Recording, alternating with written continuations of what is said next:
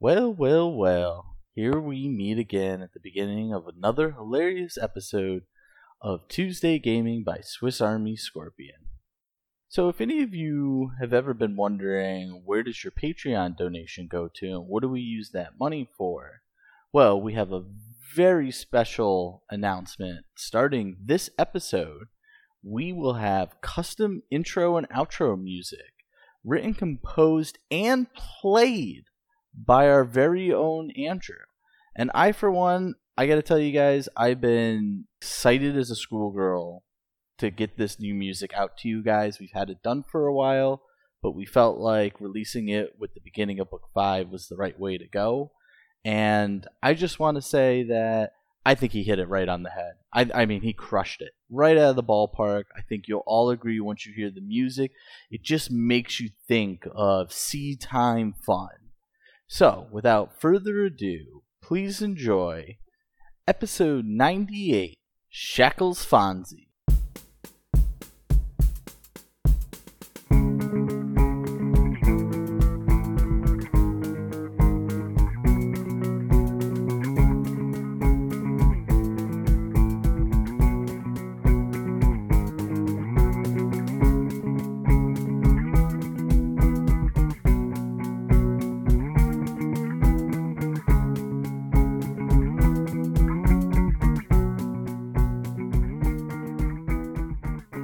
Single lantern rests on a small wooden table against the wall.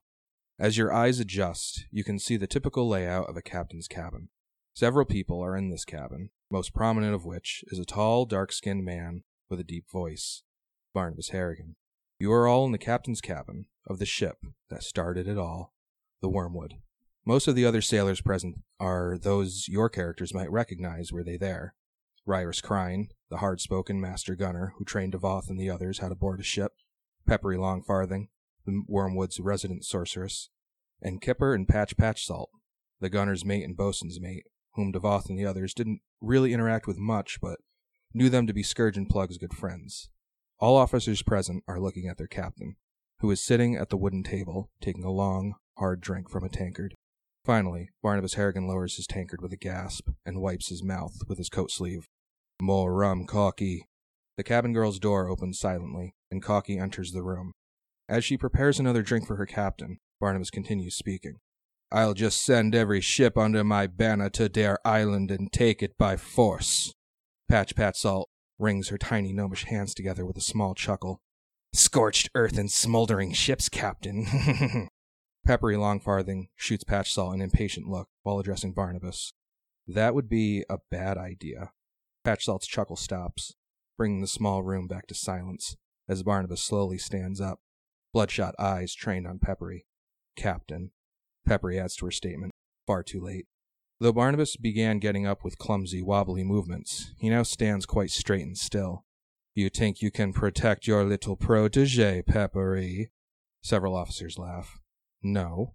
I mean that as much as it might pain you to acknowledge, Devoth is a free captain. He received the deed to that island from the Pirate Council. If we just sailed to their island, killed them, and took it, we'd be disrespecting the Pirate Council's authority by stealing a gift they gave the winner of the regatta, and by attacking another free captain without due cause. There is due cause! They took my ship, my crew! They made a fool out of me! Barnabas grabs his newly filled tankard from Cocky and takes another long, hard drink. His officers seem too terrified to speak during the silence. Again, Barnabas lowers his tankard with a gasp and wipes his mouth on his coat sleeve. They made fools of me, and my officers watched them do it. I will have recompense. It's time to trim the fat off the wormwood. Peppery takes a tentative step forward. Captain, I know you're angry, but the officers responsible were the ones who betrayed you in the first place. Plug and Scourge have already paid for their incompetence with their lives. The rest of us have been loyal to your banner. One more word, Peppery, and I'll cut that tongue out of your mouth. Through the dim light, Peppery's face can barely be seen. It doesn't look upset or surprised at Barnabas's threat. It looks sad, and her eyes linger on Barnabas, as though looking at a portrait of a lost friend. I'll say it one more time. I want to know who is to blame for these upstart pirates thinking they can defy my authority. Patch Salt clears her throat. I heard Cutthroat Grok was sleeping with Devoth. Probably was giving him free stuff from the store, too. Bring that bitch to me. All of you. In their haste to please their irrational captain, the room empties as the officers file out, heading below decks to the quartermaster's store. All officers, except Peppery. Barnabas slumps back down in his chair. More rum, Cocky. Cocky makes to get a fresh bottle of rum, but Peppery steps in front of her. With a look, Peppery sends the cabin girl back to her room. After stealing a glance at Barnabas, Peppery picks up the bottle of rum and brings it to her captain. As she pours the rum into Barnabas's tankard, Peppery speaks in a quiet, careful tone. I'm sorry I spoke out of turn in front of the other officers. I just think crew morale is really important right now. And I don't give a fuck what you think, Peppery. Peppery slams the bottle of rum on the table. You know, Harrigan, if you're really looking for someone to blame, start with yourself. You let your officers run amok, and then act shocked when you find out your crew isn't blindly loyal to their shut in captain. Maybe, if you kept your officers on a shorter leash, they'd respect you instead of fear you, and then the crew beneath them would show you more loyalty. A crash of wood on wood and shattering glass erupts in the captain's quarters as Barnabas flips his table in his haste to stand back up.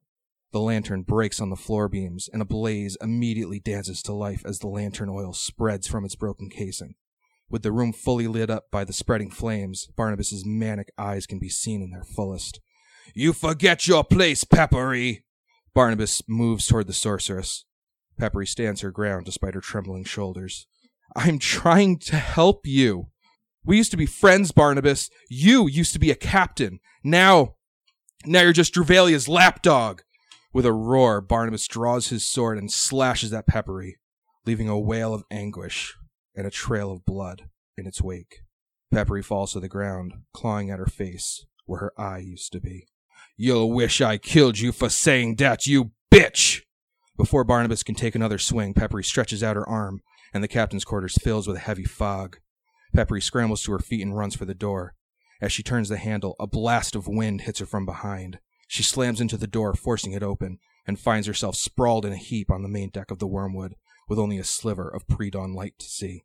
Peppery hoists herself up, and with her remaining eye looks back in fear as a bank of fog pours out of the unhinged doorway, with an obscured fire framing a large silhouette of Barnabas as he stumbles after her. Sobbing through the fear and pain, Peppery staggers her way to the wormwood clock. With a snap of her fingers and a flourish of her arms, she launches a bolt of lightning at the clock from point blank range, momentarily lighting up the whole deck. As the blinding flash subsides, the clock is again visible, showing only minor damage from the usually lethal spell. After a moment of disheartened shock, Peppery winds up for another spell, but her arm is grabbed by Barnabas. Peppery whips her head back, and for a moment her eye meets Barnabas's. In that moment, she can see nothing of the old friend she used to know. Instead, she sees only rage and desperation. The moment passes, and with another deadly slash, Peppery's hand is cut off at the wrist. Barnabas releases his grip and lets her fall to the deck, writhing in the growing pool of her own blood. At this moment, Barnabas's other officers return from below decks, Ryrus Crine hefting a half unconscious Grok under her arm. The half orc quartermaster's cheeks are puffed out, swelling in front of her eyes, and blood pours from her toothless mouth like a faucet. Barnabas, eyes wide and teeth bared, points to Peppery. Put the half orc bitch with her. Ryerus obeys after shouting, Someone put out that fire! As Kipper runs into the captain's quarters, the pre dawn light begins to grow, coloring the growing pool of blood, now both Peppery's and Grok's, a deep crimson. To his remaining officers, Barnabas says, Peppery seems to think crew morale is low. Patch Salt, Take us in, and let's see if we can fix that. Patch Salt chuckles in delight, running over to the ship's bell. As she calls for the crew to report for duty, the camera slowly pans up. The wormwood falls from view, and in the distance, just barely visible in the growing pre dawn light, is a crescent shaped island, a fort resting up on its rocky cliffs. The cutscene cuts to black. Our title screen is formed by large, slanted letters. Book 5 The Price of Infamy. Aw, critical nut. Welcome back to Tuesday Gaming. We are Swiss Army Scorpion. Oh man, Oh god. Fuck that's you. crazy. Oh, That- Who's ready to get back to fun piracy? So, some of us level up to level 11. Yeah. I mean, everybody was supposed to. But uh, who wants to talk about their level 11 toys? I'll go first. So at this point, um, I have, and brace yourself, 100 HP. Eh, ding, ding, ding, One- ding, ding, ding. Zero, zero. So Nice. I had to take a toughness feat, which gave me 11, and then I rolled a fat 6 on my d8, uh, plus 2. And uh, so yeah, I'm at 100 now, which is freaking sweet. Awesome. And, Don't uh, ever level. Yeah, no, I probably want more than 100 because I feel uh, I feel like I could die at any minute still, even with some more HP. It doesn't help too much. So I took a couple spells, and those spells are freedom of movement because Devoth makes it look so friggin' sweet. I also want it. And uh, Battle Mind Link. So it says one minute per level. Uh, I can cast this on myself and an ally. When rolling initiative, take the higher result of both d20 rolls, and if we both attack the same target, each time one of us makes an attack roll, the other also makes an attack roll. And the one attacking takes the better result. Really? Uh, and that also works with ranged attacks.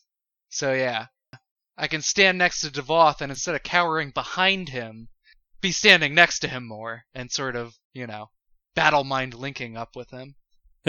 also, um, potentially with uh, Nick over there, with his uh, ridiculous forms and all the smashing he's been doing. Seems like I've got a couple people who could be used for it. So The real value to that spell, in my opinion, is the insurance you have from natural ones.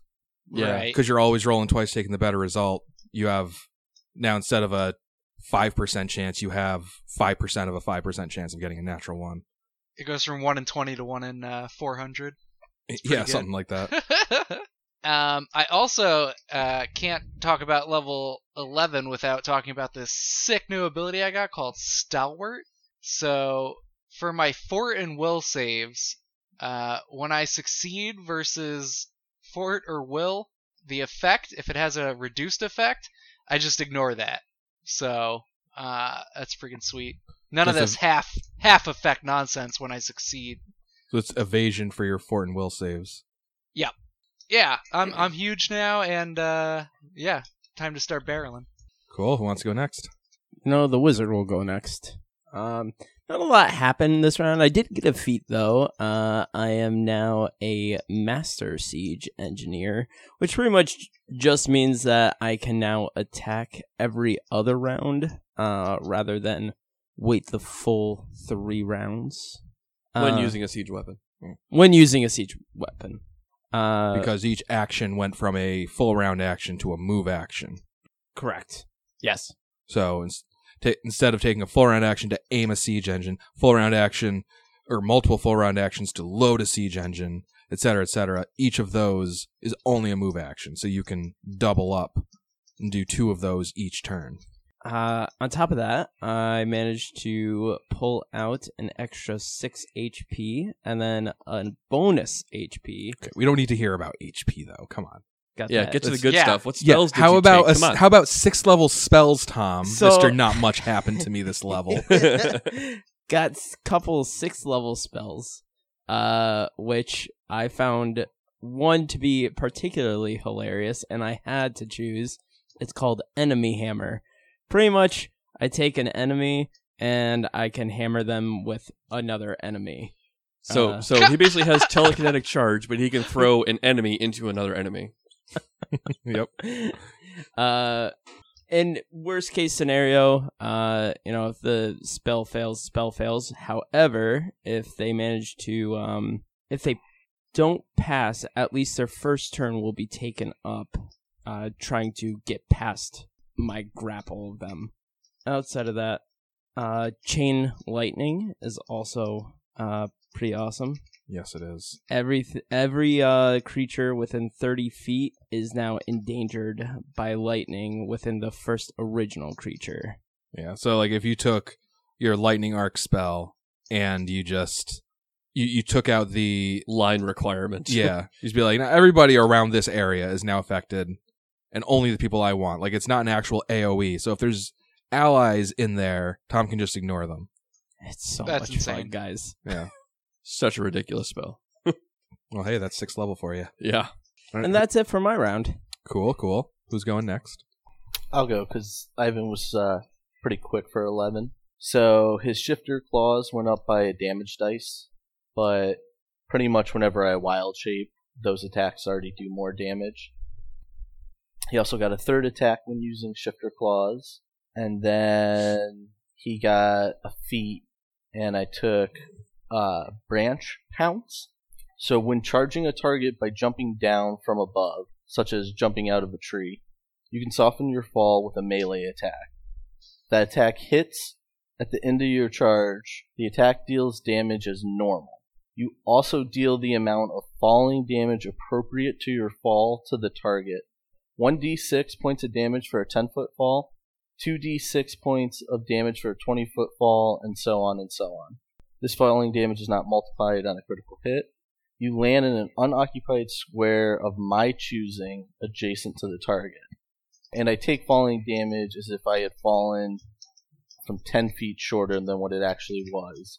I can still make the acrobatics check uh, as normal to shorten that by an additional 10 feet of falling damage. Uh, if my attack misses, though, I land prone in a random square adjacent to the target, uh, and I automatically take the full amount of falling damage. So it's it's very much a uh, high risk, high reward tactic, right? Yeah, you either you either kick ass or you eat shit. Yeah. exactly. That seemed very appropriate to combo with my I'm an owl, I'm a tiger, and we're both falling from like 30 feet hmm. So, and Super yep, awesome. you're you're very excited for that, I can tell. Yeah. There was a little bit of a catch for it. Um, the prerequisites for this feat were three ranks of climb and three ranks of stealth, which I currently had zero in both of them. So I had to spend. yeah, I know, right? So I spend your entire level's worth of Yep. skill ranks on that. Exactly. So it came at a cost. So since we're on the topic of you doing the totally fun, not game breaking owl to tiger uh, charge pounce maneuver, I do want to add this stipulation when you're doing that. So so the the wording is kind of already there in the feat, but if you're if you're like still charging laterally and not vertically like what you did last week when you were charging at the uh the flying Incutilis, if you miss on your first turn, you do not get to chain all the other attacks together. The idea being you're falling as soon as you yeah, like as soon as you change from owl to tiger, you're falling. Mhm. And when you hit with your first attack, like that's you like grabbing them and taking them down with you and continuing with the pounce. But if you miss with that first attack, you do not get to make your additional attacks from the pounce. That makes sense. Good, because I'm not changing my mind. Until next week when he changes it again. Stay tuned. This is stupid. When he realizes that I'm probably never gonna miss my first attack, so he has to find another way to stop it. Mm-hmm. I'm just gonna keep add, adding bills until I get the healthcare I want. Did Ivan have anything else going for this level? Yo, it was a very bare level. Honestly, that you like. I mean, that was- every detail of it. I mean, that was still pretty good. Your shifter claws went up. You you got an extra attack on a full attack, and Eh, you but got the shifter claws are like a mute point, I guess. well, I will say I just looked at your character. Your, your shifter claws, you can use that damage in place of other damage, so that actually made your frog bite go up, and it made your Hey. owl talons go up in dice. okay. There you go. All right, so who wants to go next? Leon, go for it. I guess I'd like to go next. Yeah, you heard your captain. Captain my ass. I had a pretty spicy level. I got a feat, quick channel. I can burn two charges to cast one cast of channel as a move action. On top of that, I also got combat healer from Oracle. So I can add plus two to a spell slot to cast any spell with the heal descriptor as a swift action twice per day. what? yeah! so he got so quick twice per and day. I can add two to a to a spell slot as long as it has the heal descriptor, and I can cast it as a swift action. On top of being able to now channel as a move action for two Holy uses of channel. So you can you can like heal three times in one turn. Yes, That's, yes, that I- is amazing. all of all Yeah. of my eggies in one basket. I've also got Good the rod, lord. so I can do a lot of this at the range. Yes, I am. I am here to defibrillate. Oh my god. That's fantastic. I love it. Yeah. The- So that was like those those little pieces were like already pretty great.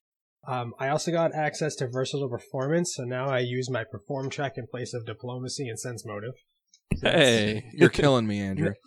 My sense motive is now really good. It used to be trash. Yeah, mine was the same way. Like mine was shit until I got the that same thing. Versatile performance. And then for my spells, the cool spells that I got, I got uh, darkness. I can cast darkness. It's pretty cool. Remove disease. Uh, neutralize poison. I took that. Made sense. And uh, wall of blindness or deafness. Ooh. Yeah, Nice. does what it says. I put up a wall, and if people run through it, oopsie. Use At blind. casting, I pick one, and they're either blind or deaf. That's after awesome. it. Yep. So yeah, bunch of skills, skill points. They all went into knowledge. Surprise. Cool. Who wants to go next? Hey Matt, your Well, turn. Yeah, considering I'm the Hey, only one left, I guess I'll go next. before you before you actually list this off, I just want to say I just remembered what you get at this level, and I'm so Yeah. happy. Oh yeah. Oh yeah. oh god, we got so powerful. yeah. So yeah, this is a fun level for Devoth. It wasn't a very like resource rich level. I got a fourth level spell which I took neutralize poison because we seem to get poisoned a lot. Yeah, scram. Um I love how hard it was for you to find a descriptor for your level to make it not sound like it was really good. it was it wasn't a really resource rich. resource rich level. But the resources I do have become richer. That's the only spell I got. Oh, and I got a new first level spell. Whoop de doo. But yeah, the big thing that Devoth got this level is a feat. And this is something that I've been looking forward towards since fucking level one. Mm-hmm. Um, as you all know, when Devoth rages, whenever he maintains the rage, he gets fast healing equal to the strength bonus granted by his rage. That is from the feat I took a fifth level called Skald's Vigor. This level, I got the feat Greater Skald's Vigor. Now that fast healing applies to everyone that accepts my rage. Mm, Yes. so tasty. And how much is that fast healing worth at this level? Uh, it is worth 8 HP per round. So every so every round, everyone's getting a cure light wounds. Yeah, And when a person gets unconscious, they automatically accept it, which means which means they then start fast Just healing and wake immediately stabilize, no matter how negative they are, unless they're dead. Yeah. So, moral of the story: I've just got to start killing you guys, starting with Leon. What? What? What? Me? What Who? do I do? What am I getting? Am I getting presents finally? yeah, yeah. I'm, Starting get- with me? I'm getting you a brand new character, buddy. Aw, it's like, wait a minute. Oh my god, level eleven was so good for you guys. Yeah, along those lines, I have a question Mm-hmm. for you, Axel.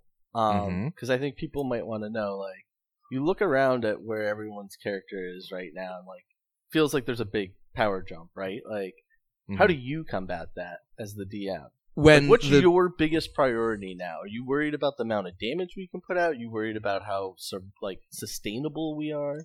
So you you look at all of the the resources that you guys have as PCs, and it can be broken down to damage output and action economy and amount healed.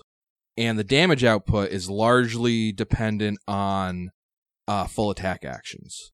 And the the easiest way to to nip that in the bud is to put distance between the PCs and the enemies. Right. That way they can't full attack. But you guys have between Ivan's pounce and Scram's telekinetic charge, you guys have you basically have that problem solved. Uh that and all just the ranged destruction that Scram can lay down now. yeah. So then like another thing is like you're just like, well, I'll just like add more and more hit points and like beefier enemies. And I feel like once you get to higher levels like this, that becomes a band-aid that doesn't really solve the problem anymore. And you get into more and more encounters where it just becomes it doesn't matter how many hit points or how high the armor class of the enemy is. that the the PCs just go well. It's the second round, so we've won. Uh, so it you have to start looking for more creative ways to drain the PC's resources. And I mean, it, at the end of the day, like it's it's all about having fun. And in my opinion, having fun is a perception of difficulty. Right. You want it tough so we feel rewarded when we succeed, but not a cakewalk that there's none of that. Wow, like I really had to think about what I was doing.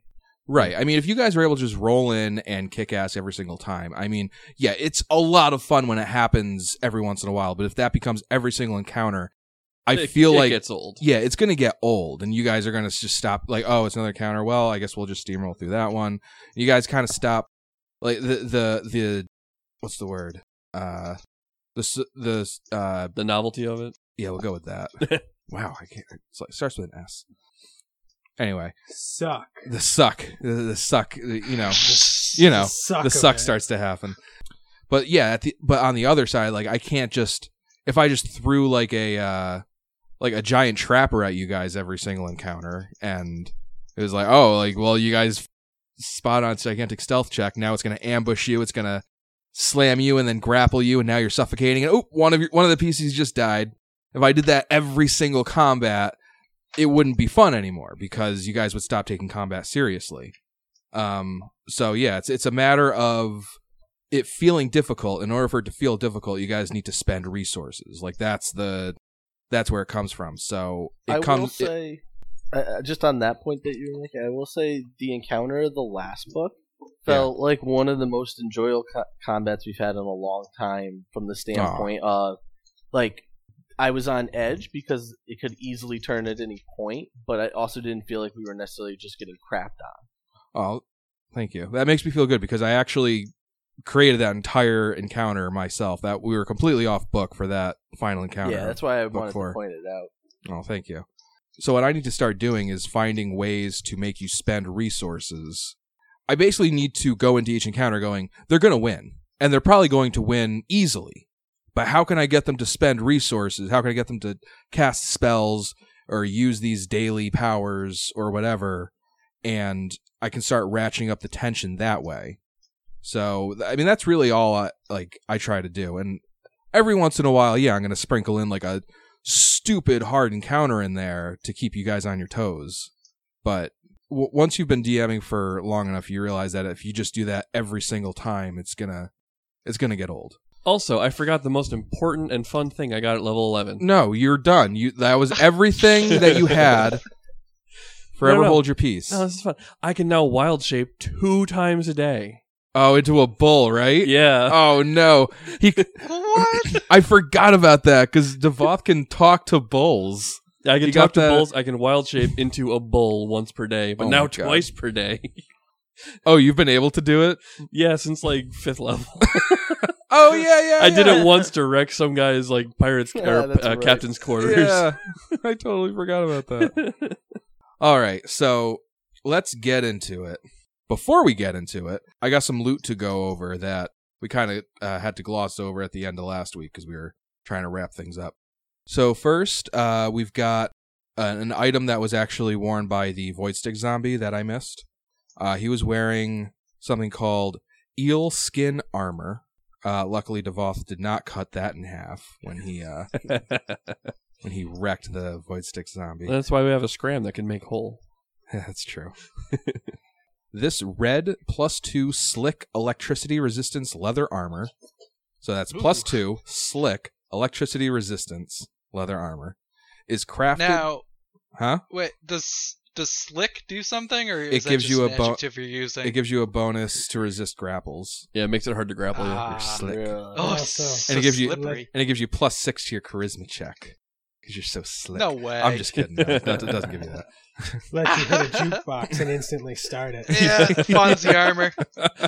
Fonzie armor. or it might just be the static electricity from the armor that restarted the jukebox. You'll never know. Hey, I'm no scientist. Ooh. I'm just the Fonz. So it's crafted from the skin of a crimson hagfish, more commonly known as the Shackles slime eel.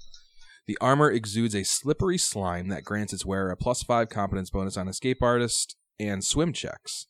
In addition, as a standard action, once per day, the wearer can form an aura of electricity around himself that persists for 5 rounds. Creatures adjacent to the wearer when this power is activated and at the start of the wearer's turn take 2d6 points of electricity and are staggered for one round. A reflex save halves the damage and negates the staggering effect, and the DC for that is 14. So, probably not going to have hmm. that stick too often, but if it does, you've got somebody staggering right next to you. So, I feel like item DCs are always criminally low. they really Yeah. are, yeah. It, it sets the DC off the lowest possible ability score that you need to cast the spell that the item is replicating. well, I think they're doing it wrong then. Yeah, I disagree. I'm just, I'm just, gonna throw that out there, but yeah. that's just me. No, it's you're not the only one that that has that complaint. But I mean, yeah, everything else about it is pretty awesome. Or if you don't want it, it's worth thirty three thousand eight hundred and ten gold pieces. Not gonna lie, that could be really useful for Ivan. What the Hmm. the thirty three thousand gold? Well, no, no, no. The, Give me the that. actual Well, what, actual what armor? armor. Not gonna lie. What lie. armor is Ivan wearing right now? plus two hide armor. or my So plus, this, this would lower your AC by like three. or my plus Oh, four would it? uh, mage Yeah. armor. Yeah, because hide armor is a plus four. Plus two on that is plus six. This is plus two leather armor, which is a plus three AC bonus. Uh, I thought leather and hide had the same armor bonus. Nope, hide is like heavy leather armor, pretty much. Yeah, Uh, okay. L- Well, yeah. in leather case, leather armor is like cured leather for for that you would like make into like A nice uh, jacket. like yeah, a jacket or a bag. Hide armor is like you you've basically got the whole animal around yourself except for like the bones and shit. Okay. Um, yeah, then in that case, it, it actually isn't that good for Ivan. You could probably still use the thirty three thousand though. Yeah, yeah, that that'll Yeah, be a nice there you payday go. to sell. Can I uh uh can I make whole the um the void sticks? No. The the magic in them like burns out uh, as the zombie's destroyed. Got it. Sorry. So- yeah, So- the thirty-three thousand guild armor was not enough for Scram. No, I'm I was kidding, just I'm kidding. wondering if that's a thing. Yeah. Yeah. Well, to be fair, like the void stick zombies like riddled with those things, and I think each void stick is like seven hundred fifty gold or something like that. Yeah, So, but anyway, uh, so then Mase Darimar, who was uh, very impressed with your performance and uh, knowledge of the shackles, uh, left you a parting gift: a horn of the Tritons. This conch shell can be blown as a horn once per day, except by a Triton, but neither of you guys are Tritons. It's three times per day. Blowing the horn activates any one of the following functions. Function 1 Calm rough waters in a one mile radius. Alternatively, this use functions as a dismissal spell against a targeted water elemental. A DC 19 will save negates. So there you go. That's pretty good will save from an item. Function 2 Summon 1d4 plus 1 sharks or 1d3 advanced sharks, which is a shark with the advanced template, as if using Summon Nature's Ally 5. Function 3 Create a fear effect, DC 16, in a 500 foot radius that only affects creatures with the aquatic or amphibious subtype that also have an intelligence score of 1 or 2. Any sounding of a horn of the Tritons can be heard by all Tritons within a 3 mile radius. Oh, and the horn of Tritons is worth 15,000 gold. Avimar. He should have just left cash. yeah, right. Avimar Sorrinash left you an impossible bottle. An intricately detailed miniature sailing ship sits inside this clear glass bottle. When taking aboard an undamaged sailing vessel at sea, the model automatically reconfigures to become a perfect replica of the new ship. It takes 24 hours for the model to attune to the ship.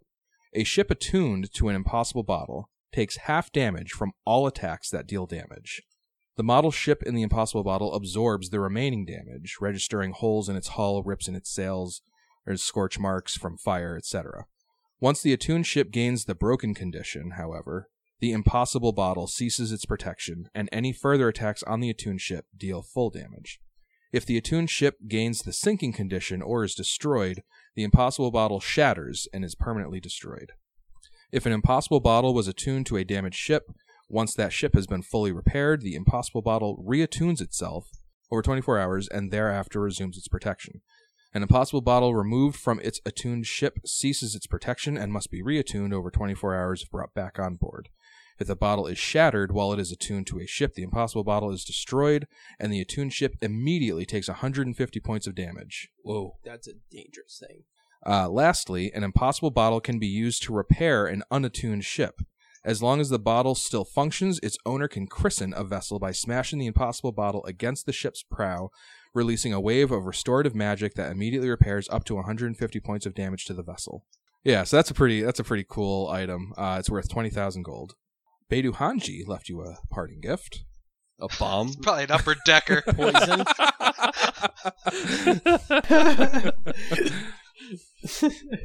He left you a scoundrel's sword cane. A skull and partial backbone carved from ivory top this plus two sword cane, and a gray shark skin covers a wooden scabbard.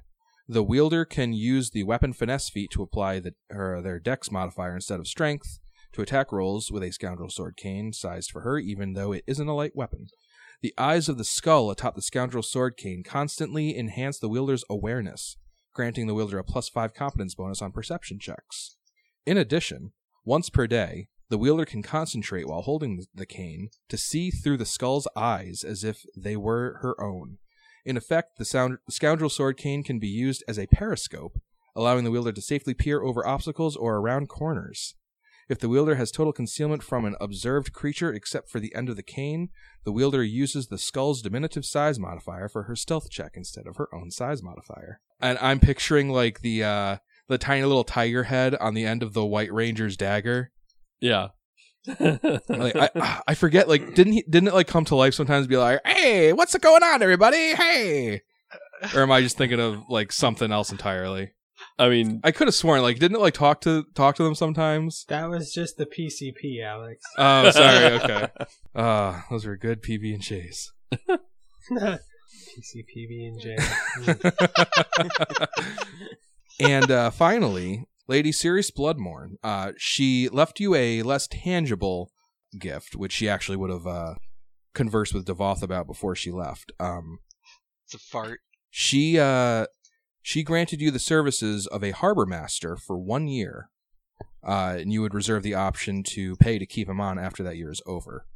Uh, the harbor master's uh, the harbor master is a male halfling named Meisker Marquardt, and he up up to that point was under her employ, and she highly recommends him. She says he's very uh, skilled at what he does. okay. What benefits does a harbor master give us? Uh, mechanically, none, but like you know, it's it's a guy who will keep track of anything coming in or leaving your harbor. You know, he, he's basically your your quality guy for imports and exports. Let's sell him. Let's sell him. Will he die for us? All right. Well, then he can, I guess, stay on the island and report to Aaron Ivy when we're not there. Yeah, pretty much. Uh, and if you if, if if you decide to further expand on, you know, the the capacity of your island and you make it like a more lucrative operation, having a harbor master will only become more beneficial and indeed necessary, depending on how big you get. All right, so with that, Uh, real quick, how much is the uh, the sword cane worth? oh, uh, twenty thousand nine hundred twenty-five gold. Damn, these people got expensive taste. I like it. Yeah, I appreciate that. All right, so you guys uh, sh- shove off, and you arrive at Port Peril uh, two days later. Okay, so you guys get to Port Peril as uh, pirate lords.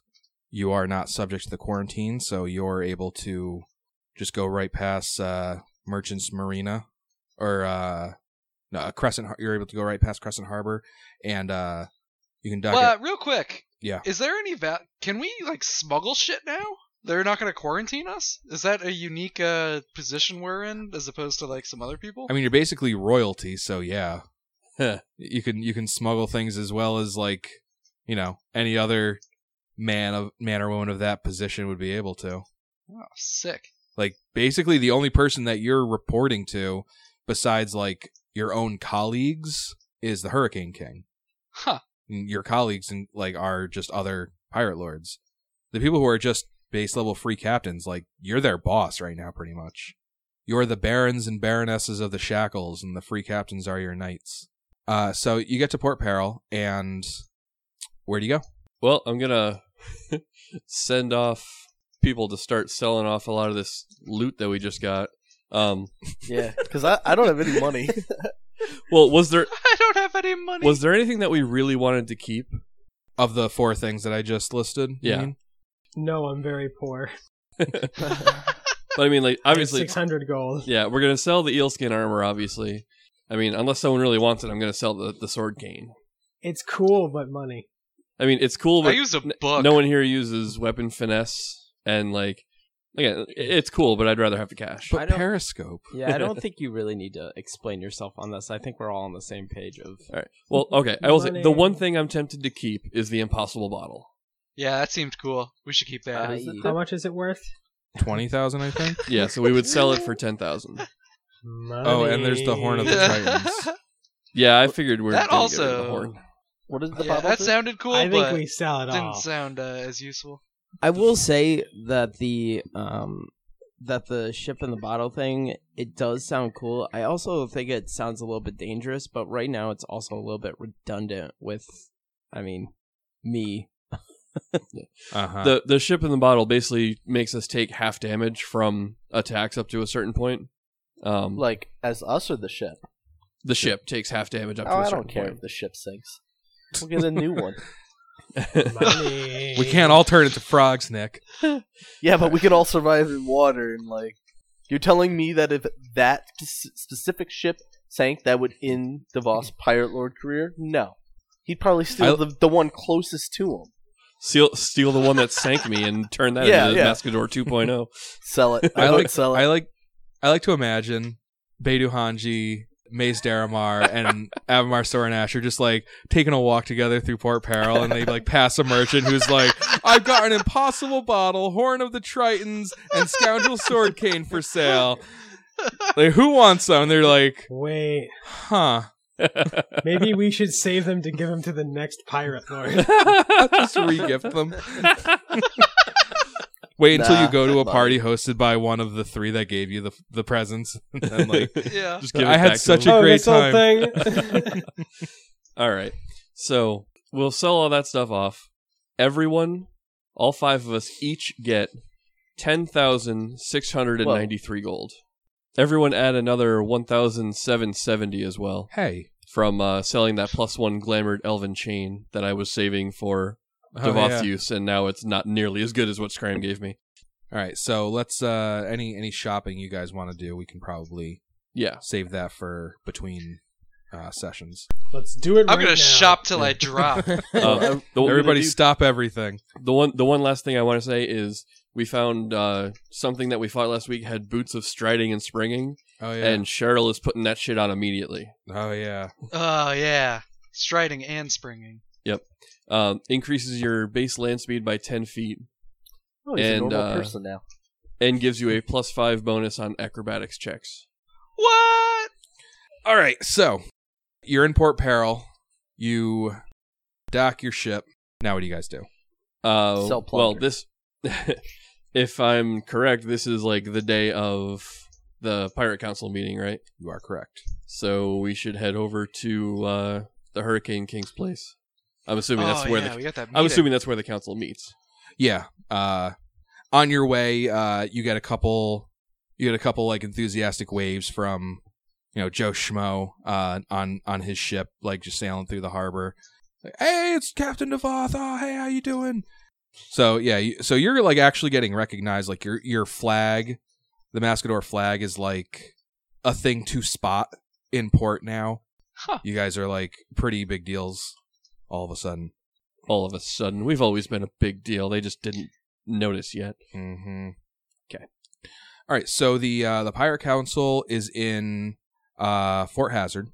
Uh, so once you're once you're there, and uh, Devoth, who are you bringing along for this meeting? No one, I assume. I mean, they said we Yeah. could bring whatever officers we wanted, right? Yes. So I'm bringing the party.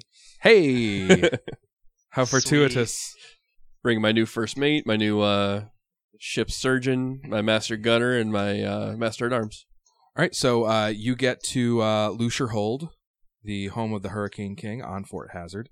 For no, so Lucier, I think Lucrehold is the name of the island, And Sounds right. and then Fort Hazard is the name of the The, the building, fort. yeah. yeah, that makes sense.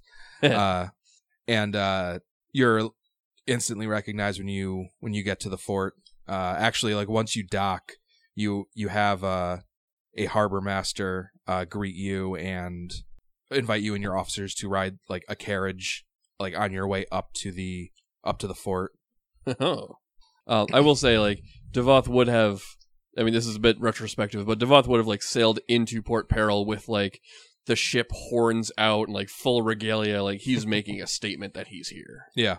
Uh, and you, you do get some people who are like, oh, what a what a show off. But by and large, uh, you are received very positively. Uh, so yeah, you're you're brought off of your ship, and the guy's like, oh, did you have a did you have a you have a good uh, a good trip back to Port Peril, Captain Devoth? Uh, I hope the I hope the winds were in your favor. Are you are you okay today? Can I get you anything? Like you're really being doted on. Like you're like th- you, you, this is it. Like you're at the top. Well, Uh, almost. okay, yeah, okay. We'll- So we'll see about that. There's one more step yet to take. so you're uh, you're like escorted onto this carriage, and uh, a few horses bring you guys up to uh, up to the fort. It's like a it's it's a little bit of a ride uh, up this road. Once you get to the the fort, a like a new group of people like it's it's a very like similar fashion. Like welcome to welcome to Fort Hazard, Captain Devoth. Can I get you anything? Uh, what would you like to drink at today's at today's meeting, uh, et cetera, et cetera? And you're like brought into the fort. Uh, once inside, it's it's it's a bit of a walk. Like it's a very extensive fort on the inside. You're brought into a a large chamber, and the Hurricane King is already there. He is sitting at the head of a long oaken table in an overly ostentatious chair with a high back carved with images of sea monsters coiled around ships. Uh, and then there's 30 smaller, less extravagant, but still rather comfortable chairs uh, positioned around uh, the table. There is a, there is an empty chair at the far end opposite of the Hurricane King, and you guys can make a knowledge local or knowledge nobility check on that chair. Thirteen. 34. Oh, there you go. You got a 24, but Eight. I wait for my surgeon to explain it to me. so Scram and Leon, no, and th- and this chair is like equally large and extravagant uh, to the Hurricane King's chair. Uh, you know that nobody sits in that chair. That chair is reserved for Besmara should she ever decide to attend a meeting. Huh. She hasn't, but Yeah. if she if she ever does, that chair will be waiting for her. Uh, so then there's several other smaller tables sitting against the walls of the room. Uh, these are for minor pirate lords who don't have an actual vote but are still welcome to provide feedback and opinions during the meeting. And Devoth, uh, you know that this is where your off uh, your officers would sit at one of these tables. Okay. So, yeah, I'll kind of motion them off to whatever table they're supposed to be at and take my place at the council table. I'm already sitting where I need to be. He knows. Yeah, Leon goes in. He's like, and he like, y- Leon just immediately knows, like, yeah, I know the drill. Uh, this is where everybody sits. Oh, Besmara sits there, and I'm gonna take my seat over here. Uh, I sit down, and then I look at the name card. Got it. so there are thirty chairs around the uh, large oak table. Yeah, what's the table like? I mean, I know it's oak, but like, I mean, it's no, is it it's no sweet? dark wood table, but Oh, it is okay. much, much bigger. Like it, it's like one of those like comically long, like dining Yeah, yeah, tables. yeah. Like they they built this table inside the room. That's literally the only way it got in here. So there are 30 chairs at this table, and you see that there are 12 pirate lords attending, leaving 19 chairs empty. Leon uh, Scram, you would know that pirate lords are not obligated to attend these meetings, and th- there have been very few meetings that have had full or even majority attendances. It's almost as if pirates are you know, Notoriously fickle. fickle. Yeah. uh, so the the pirate lords that are already seated include Tessa Fairwind, Arronax Endymion, Master of Gales, uh, and then there are you see Avimar Sorrinash, Sirius Bloodmourn, Mase Darimar, and Bedu Hanji. And then there are some other pirate lords that we haven't really met yet. Delamona Bury, Hard Luck Macy, Jolus Raffles, uh, and you guys do know uh, Jolus Raffles to be the uh, the halfling pirate lord of Bag Island, who's kind of like the enemy of Beidou Hanji and the Rampore Isles. And another pirate lord, Wide Olga, and of course Kerdak Bonefist, who sits at the head. I really still want to know about his bone fist. I know you do. Okay, so there's a lot of rabble rabble going on. Uh Devoth, you take your seat, your officers take their seat. A few minutes later, uh the rabbling stops. So after some rabble rabble rabbling, there there's a loud and you all look over and Kerdak Bonefist has shot a very unnecessary pistol round into the ceiling of, of his chamber, uh, conjuring silence. So uh, Kerdak Bonefist looks around at you guys, and you, you see that uh, that gaunt, intimidating glare that he gives, like like death is staring back at you. And a moment later, his uh, his visage softens, and he says, "Well, thanks for coming to another lovely meeting of pirate lords and ladies. And I see we have a new addition this quarter." Captain Devoth Songcleaver, welcome aboard. Thank you. Thank you. I kind of give like a little half bow from my chair. There's some like small applause. Uh, okay, so he says, "Well, let's let's move things right along already." And it should be noted that nobody has served you drink or food yet. And by you, I mean the entire chamber. So Bonefist says, "What's the first issue on the docket?" And Tessa Fairwind sta- stands up. As you all know, normally a new pirate lord earns only a quarter share of the tithes from Sargava. But some of the pirate lords here, myself included, were so impressed with Captain Devoth and his his performance the other day at the Island of Empty Eyes that we think he is ready already to receive a full share of the tithes. He clearly knows He's exactly ready. what he's doing, and he is more proficient, I dare say, than some of the lords yet present at this table. She like looks around daringly. So that begins a uh, a, a rousing round of rabbles, and uh, you can vote A or nay for this. Voting A, Nay! voting Aye. A, the the PCs will earn a full share of the most recent Sargavan tithe, uh, which would uh, amount to an immediate payment of twelve thousand gold to the party. oh shit. Oh, If the majority says nay, then you earn a quarter share, so you would immediately gain 3,000 gold. And this is basically so I I think it's come up a couple times. So the nation of Sargava is uh, an ex colony of Cheliax that seceded, and the shackles kind of protect Sargava from Cheliax. And in return, Sargava basically pays the shackles protection money. Thanks for not burning all of our ships down anymore, and also thanks for Protecting uh, us. protecting us from Cheliax from sailing in and murdering us all. All right, so uh, let the voting begin. okay. So we Well, can, let yeah, let the uh, let the we can do the intimidate skill and checks, yes. diplomacy and stuff. Uh, can anyone do it, or does it have to be Devoth? anyone can do it, but each PC only gets one skill that they are responsible for each round. So you guys are rolling to vote nay, right? No, we're definitely voting aye. God. Okay. Yeah. I guess. So Devoth got a 36 intimidate. Leon got a 33 bluff. Nice. Graham got a 28. Did not roll that hot. Still, though, a 28. Okay. Is that it? Are you guys going to spend any disrepute? I'm not going to tell you pass or fail, and I'm also not telling you the DC, which would basically Yeah. neg- uh, negate the first one. So yeah, I think we are good there. And your actual vote was A. Yes, Okay. So the final It's aye. A. it's aye. A or nay? It's I or nay. I think It's I- yay the or A's nay. have it. Yeah. The A's. It's yay.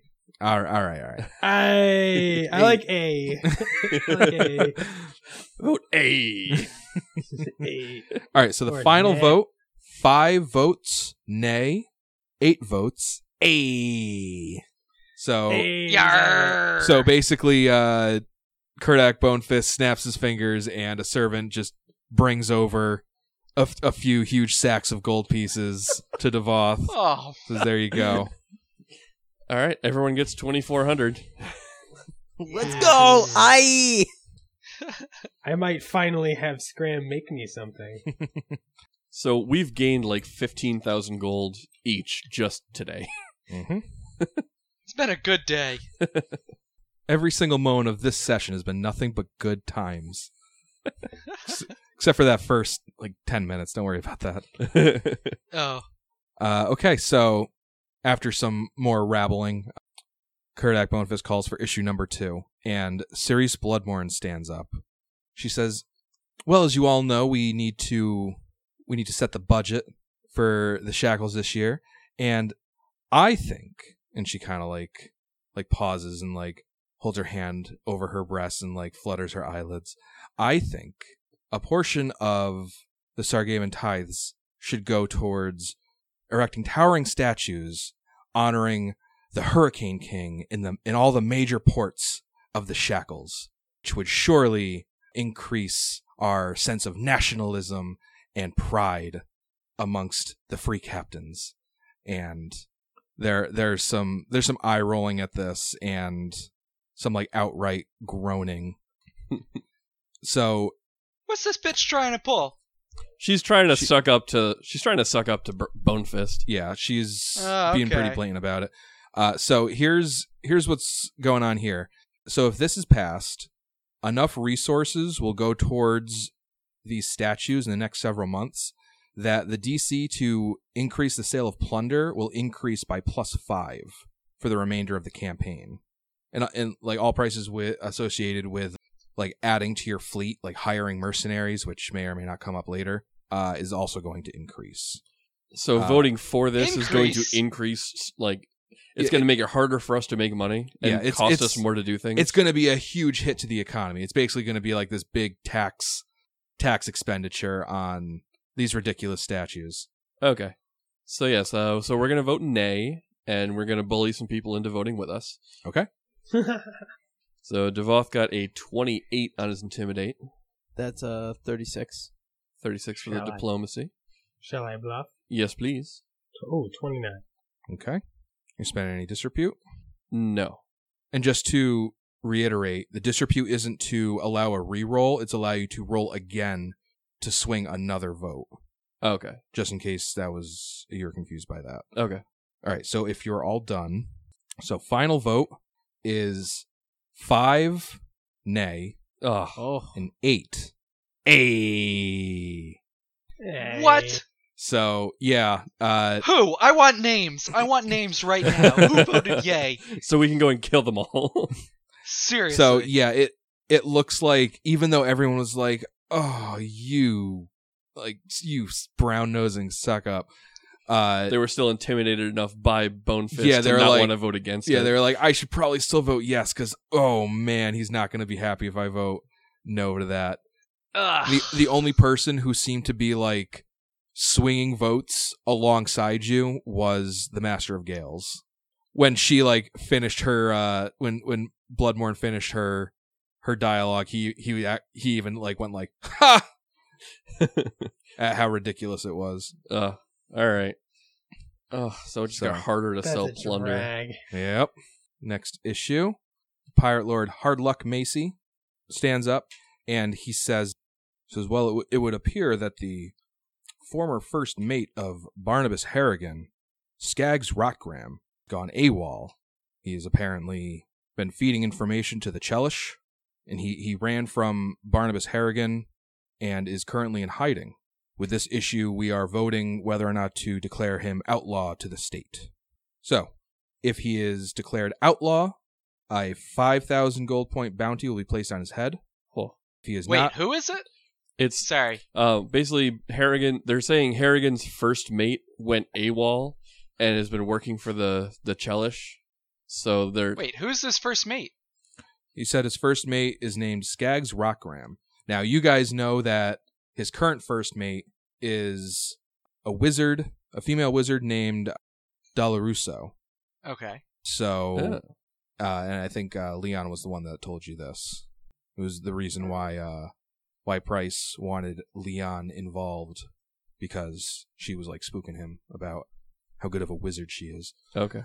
So whoever Skaggs Rockram is was likely his first mate between Mr. Plugg and Dolarusso. Okay. So if he's not uh, declared outlaw, there won't really be any mechanical change. There just won't be a bounty placed on his head. All right. So yeah, so we're gonna vote. We're gonna vote yes. Yeah, outlaw that bitch. Yeah, we're gonna outlaw him and hunt him down ourselves. Yeah. Sounds like we're about to get paid. Is five thousand gold really worth our time or effort, though? to hunt down a former member of Barnabas Harrigan's crew, that that alone is worth our time. We get whatever they have on him. So. Yeah, that too. Yeah, maybe he's hiding in a pile of gold. Or with that logic, would it be smarter to try to not declare him outlaw so you don't have other free captains looking for him?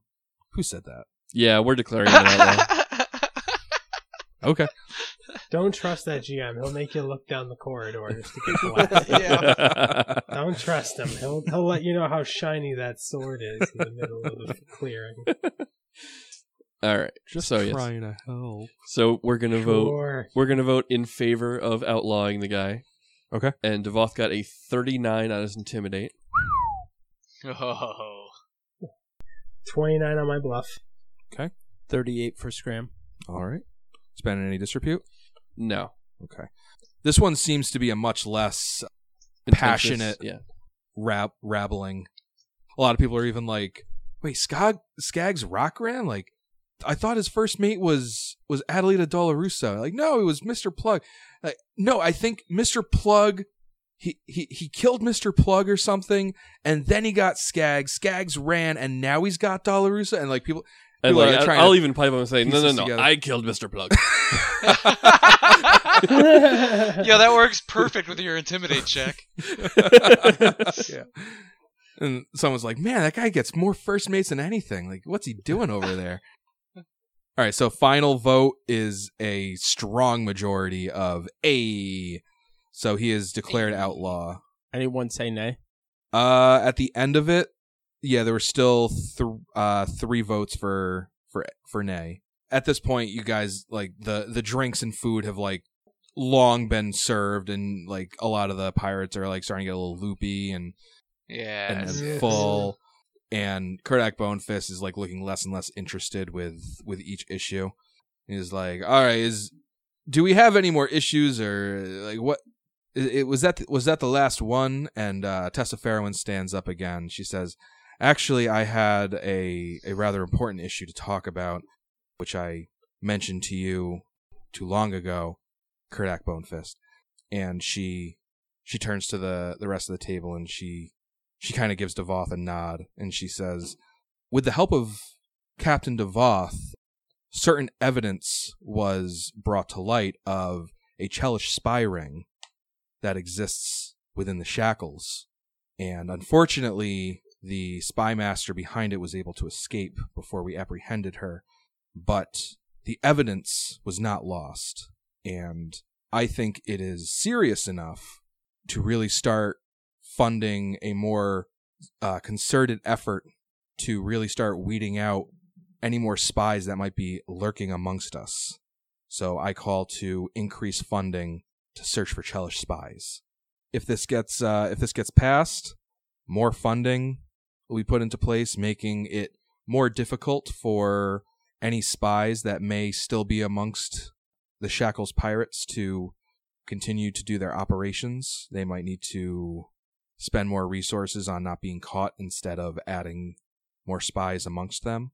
You do remember when you found those uh those plans in uh Z- Zarskia, was that her name? Yeah. You do remember when you found those plans in Zarskia's lab that the communications to her from her Chelish agents kept referencing our man or our pirate as an agent that seemed to be working with the spies that was already a member of the Shackles pirates. Whether this man was a free captain, a pirate lord, the Hurricane King himself, or even just a no a no name pirate, you're not sure. But you do remember that it according to that evidence, you have not seen the last of this Chelish influence. So how is the voting going to go? Nay? Uh, we are voting in favor of more funding. Okay. Yeah. Give me Yeah. give me them checks. Devoth got a 37 on the Intimidate. Ooh. Oh, Leon. Leon got a 39 on the bluff. Ooh. Got a solid 30. Sweet. Wow. And you yourselves voted A. Yes. Hey. Is there any disrepute? No. Okay. Wow, this is a very common spread. Final spread for uh five nay, eight A.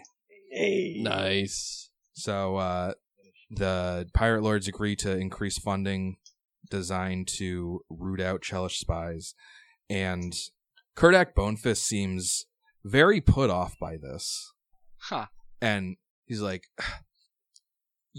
even after it gets uh, voted A, he kind of like he like bangs his gun on the table like it's a gavel, and he says, "Very well, funding approved, Captain Fairwind. I told you that the Chelish pose no threat to these islands. We have the Eye of Abendego separating us from the nation of Cheliax. For them to get any sort of fleet to our islands, it would take them."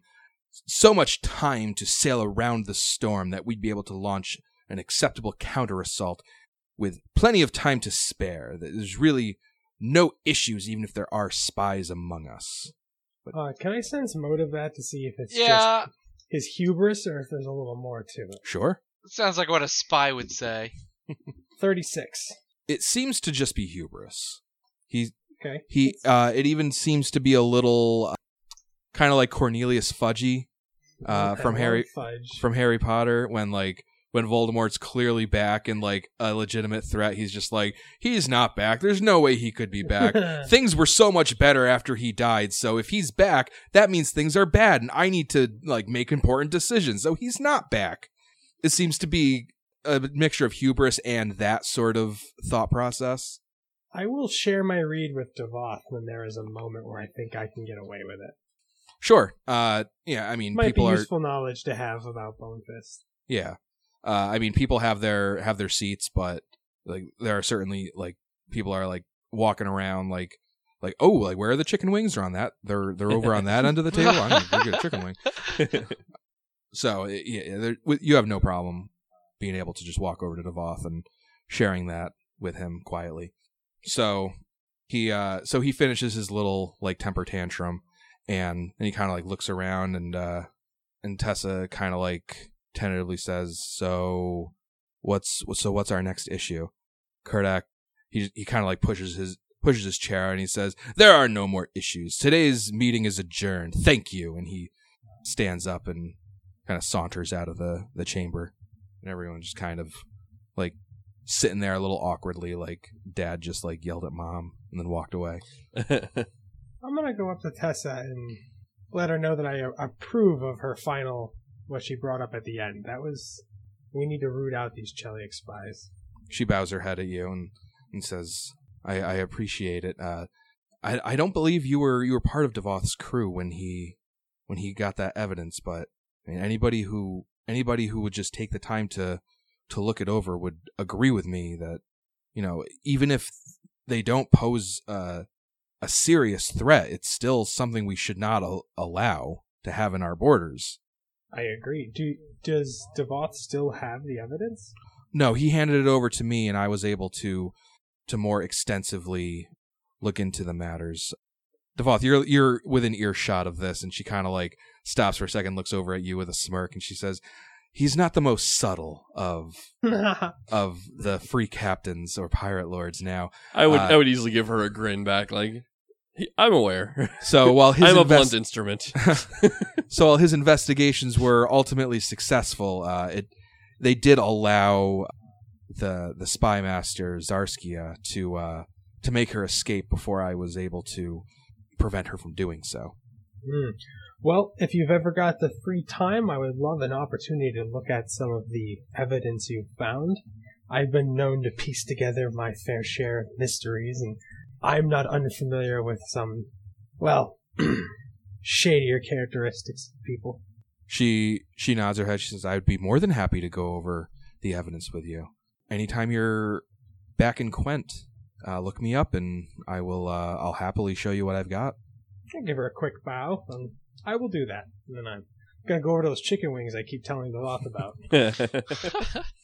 So what do you guys do now? Uh, the, the pirate lords just kind of like rabbling for a change in this chamber. You, you don't get the impression that you're being kicked out since the Hurricane King left, but the the meeting is clearly over. Scram would like to uh, try to stir up a little bit of intrigue here. Okay. Uh, he's Inhuman gonna claws he's gonna kind of tap on the shoulder of kind of like you know, and anyone that he could kind of get a hold of and be like, hey, Anyone could get a hold of. uh, about that uh, about that bone fist.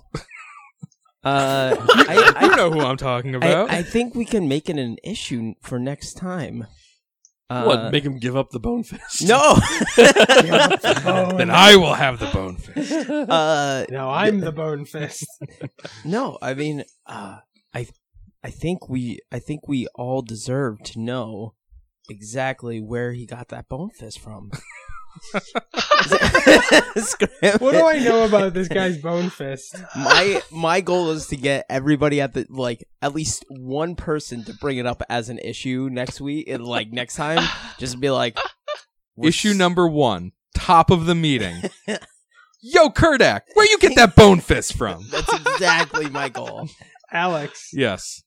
what do I do? I know anything about the bone fist?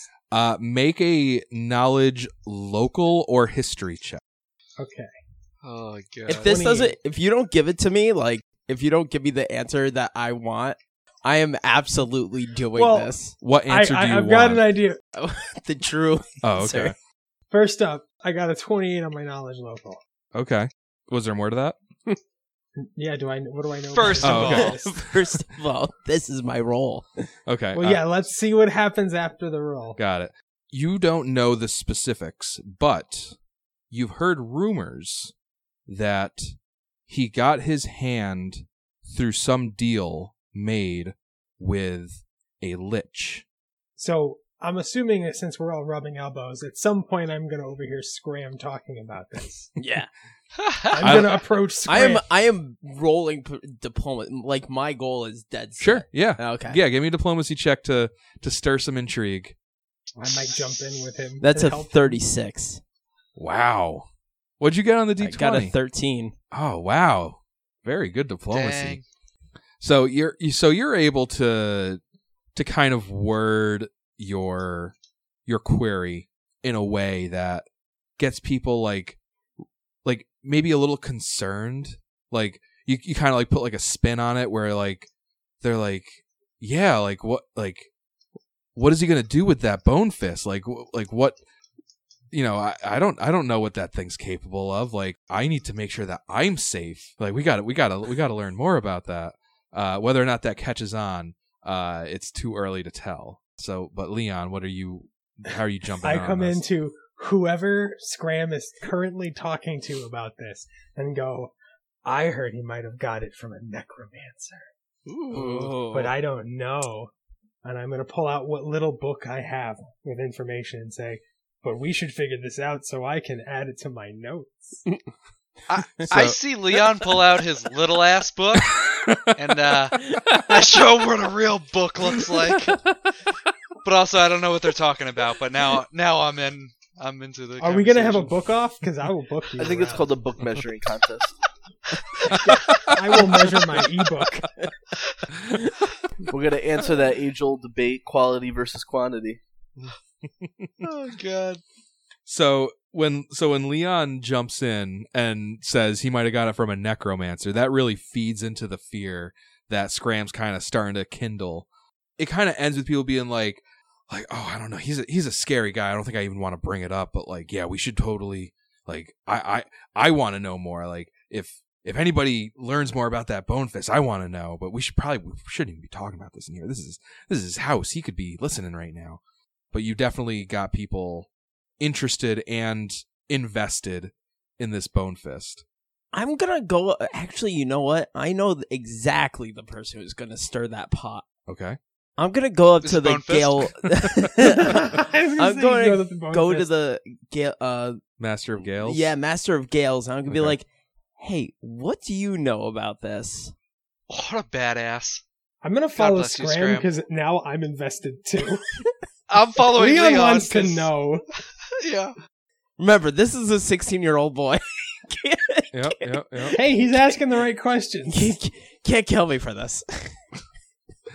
Can't Well, that's kill not true. No fair killing me. Master of Gales just kind of. well, it doesn't have skin on it, does it? Oh, you're right. It doesn't. You know, A somebody clue. somebody Oh. should uh ask him about that at the next meeting. I think it should be you. He. Uh, I shoot Leon a look he- like, uh, what? What's Scram doing I, now? I'm gonna just shrug at you and go, "Hey, we, we're following him." he puts a hand on your shoulder and he he looks down at you like a beat and he says, "I think it should be you." Scram stares out with wonder in his eyes, like, "Oh my god, am I gonna do this? I'm gonna do it." He's he's ready. He he he puts both hands on Scram's shoulder and he says, "You're ready."